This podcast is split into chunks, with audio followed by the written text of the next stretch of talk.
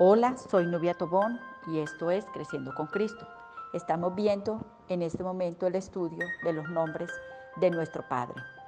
La vez pasada vimos Jehová Jireh. Hoy vamos a estudiar Jehová Rafa, Jehová tu sanador. En Éxodo 15, 26 la palabra del Señor nos dice, y dijo, si oyeres atentamente la voz de Jehová tu Dios e hicieres lo recto delante de sus ojos, y dieres oído a sus mandamientos y guardares todos sus estatutos, ninguna enfermedad de las que envía los egipcios te enviaría a ti, porque yo soy Jehová, tu sanador. Ahora, ¿es la voluntad de Dios Jehová Rafa sanarnos? Analizo en este versículo que nos demanda cinco puntos. El primero, oír atentamente la voz de Dios. Si la escuchamos, si estamos atentos, Él quiere dar dirección a nuestras vidas. Cuando Él nos habla, y empezamos a escuchar su voz, así sea a través de la palabra, Él nos está dando dirección a nuestras vidas. E hicieres lo recto delante de sus ojos, cómo estamos caminando, si hay integridad en nuestro proceder. Recordemos que Él todo lo sabe, Él está en todas partes, Él es omnipresente y Él es omnisciente, todo lo sabe. Y una forma de caminar en integridad es saber que debemos tener ese temor reverente hacia Él para enderezar nuestra manera de caminar.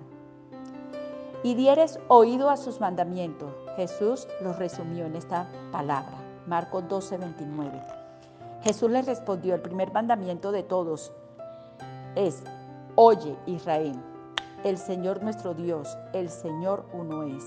Y amarás al Señor tu Dios con todo tu corazón, y con toda tu alma y con toda tu mente y con todas tus fuerzas. Este es el principal mandamiento. Estamos realmente amando a Dios de todo corazón, con todo nuestro ser y alma. Recuerda, el alma son las emociones y por lo general, si no las tenemos sujetas, ellas nos gobiernan.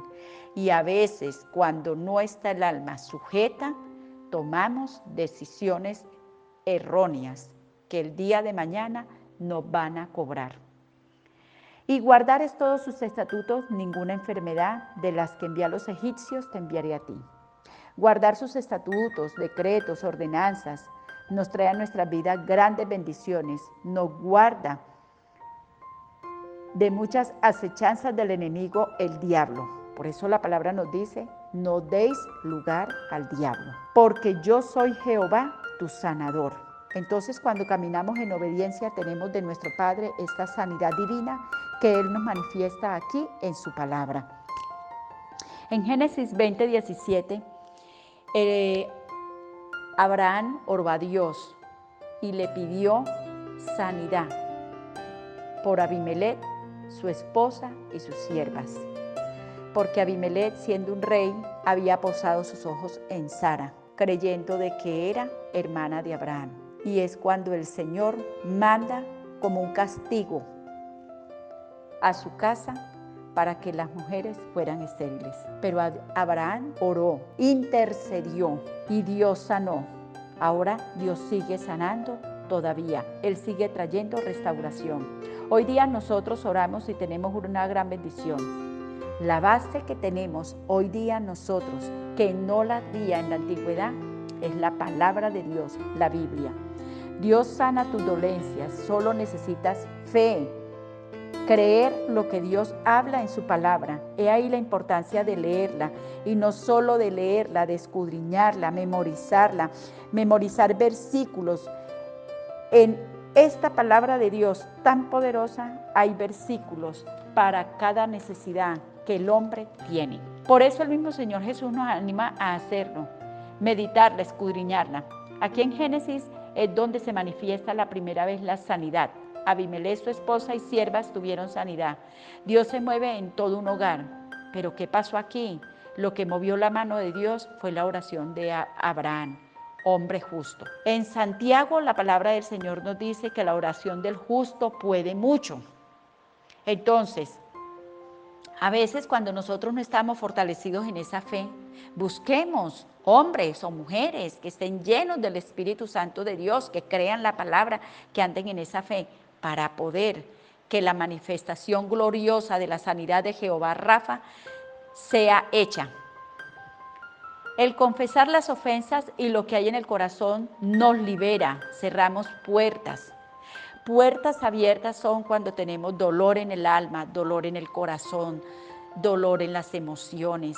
Em, tenemos resentimientos, amarguras, falta de perdón, ira, enojo, contiendas. Todo eso hay que empezar a cerrar porque cuando tenemos esas puertas abiertas, el enemigo se aprovecha y entra y ahí es cuando viene y tiene una legalidad totalmente en la vida de cada uno de nosotros. Entonces empecemos a cerrar puertas y cuando empezamos a cerrar puertas, sus garras empiezan a ser destruidas en nuestras vidas y empezamos a experimentar la libertad que Cristo nos dio a través de la cruz. La palabra nos dice, y eso hace que la manifestación del don de Dios, ese regalo de la sanidad, se manifieste. También vemos u observamos la importancia que otros oren por nosotros. Abraham lo hizo y tuvo una pronta respuesta del Padre. Entonces, cuando tenemos esas puertas cerradas y a veces necesitamos que alguien nos ministre, abramos nuestro corazón, busquemos a esa persona que nos va a ayudar y nos va a guiar a tener esa libertad que Dios nos, nos hizo a través del Hijo. En Isaías 61 vemos que el Señor Jesús ya estaba profetizado y dice, el Espíritu del Señor de Jehová, el Señor está sobre mí, porque me ungió Jehová, me ha enviado a predicar buenas nuevas a los abatidos, a, a vendar a los quebrantados de corazón, a publicar libertad a los cautivos y a los presos apertura de la cárcel. Más adelante el Señor Jesús lo habla en Mateo y en los evangelios, esta misma palabra cuando se cumple. ¿Qué dice el Señor? A vendar a los quebrantados de corazón. Cuando el corazón tiene quebranto, empieza a haber dolor en el alma y empiezan a manifestarse en dolencias físicas.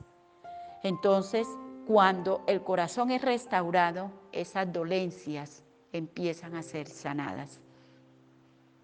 La palabra nos dice en Mateo que los ciegos ven, los cojos andan, los leprosos son limpiados, los sordos oyen, los muertos son resucitados y a los pobres es enunciado el Evangelio. Entonces, vemos cómo esas sanidades se empiezan a manifestar con la palabra. El Señor Jesús todo el tiempo está moviéndose.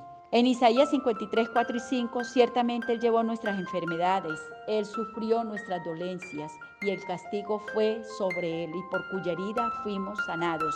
Fuimos, ese tiempo fue pasado, Él proveyó la sanidad.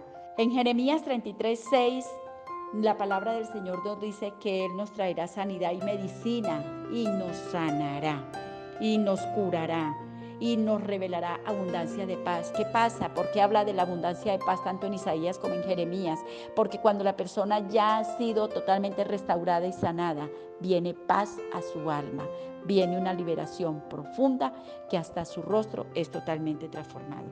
Entonces tenemos que aprender a declarar y decretar esa palabra que Dios nos da. Por eso es importante aprender versículos, porque cuando yo me apropio de dos, tres, cuatro, cinco versículos y todos los que más pueda, donde me hable de sanidad, en cualquier momento viene la gloria de Dios a la vida de cada uno de nosotros. Vemos al leproso que tiene un encuentro con Jesús, él le pide sanidad y el Señor le hace una pregunta, ¿quieres ser sano? ¿Cuántas veces a veces el Espíritu nos está inquietando? ¿Quieres ser sano?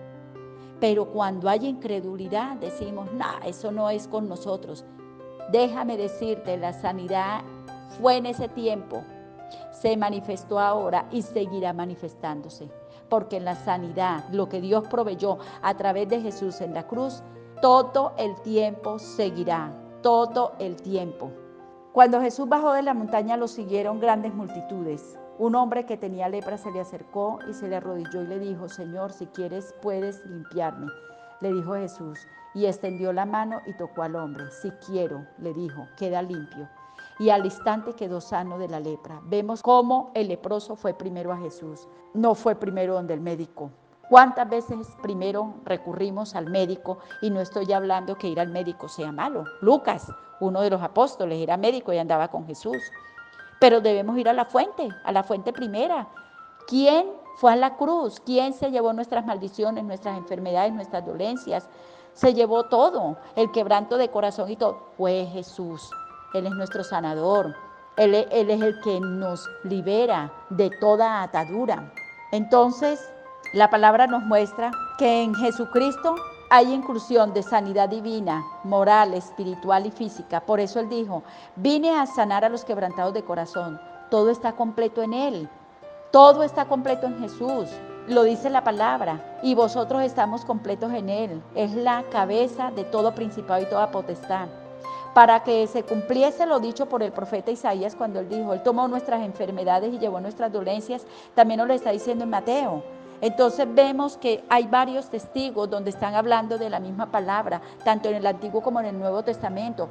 Él proveyó, Él ya hizo todo lo que tenía que hacer por ti y por mí. Entonces, ahora cuando vemos que Él lleva nuestras dolencias y enfermedades, tenemos un encuentro con Jehová, Rafa, Jehová, mi sanador. Y es cuando yo lo creo. Pero vamos a ver algo, y Jesús lloró en Juan lo dice. ¿Por qué lloró Jesús? Por la incredulidad de los corazones. Hay gente que no cree la obra redentora de Jesús en la cruz, no cree lo que él hizo, no creen en los milagros. Y Jesús lloró. ¿Por qué? Por esa incredulidad. Te animo que te adentres, lo busques, lo anheles y encontrarás lo que tanto necesitas. La mujer del flujo de sangre se arriesgó y encontró su sanidad. Y ella decía dentro de sí, si tocare tan solo el borde de su manto, seré salva. Y Jesús, volviéndose a ella, vio una fe pura y genuina. Eso es lo que nos demanda nuestra sanidad para que sea efectiva, para que sea manifiesta fe. Fe, quita, desarraiga de tu corazón la incredulidad. ¿Y qué le dice el Señor? Hija, ten ánimo, tu fe te ha salvado. Y la mujer fue salva desde aquella hora. Veo aquí que la fe tiene un papel muy importante. Sin fe no podemos agradar a Dios y tampoco recibir a plenitud la sanidad que Jehová Rafa proveyó. Él sanó a todos los enfermos, no a algunos. Y es para nosotros, es para ti y es para mí. Y esta sanidad está presente hasta el día de hoy y hasta por los siglos de los siglos. Soy Nubia Tobón y te bendigo con la bendición del Padre, del Hijo y del Espíritu Santo.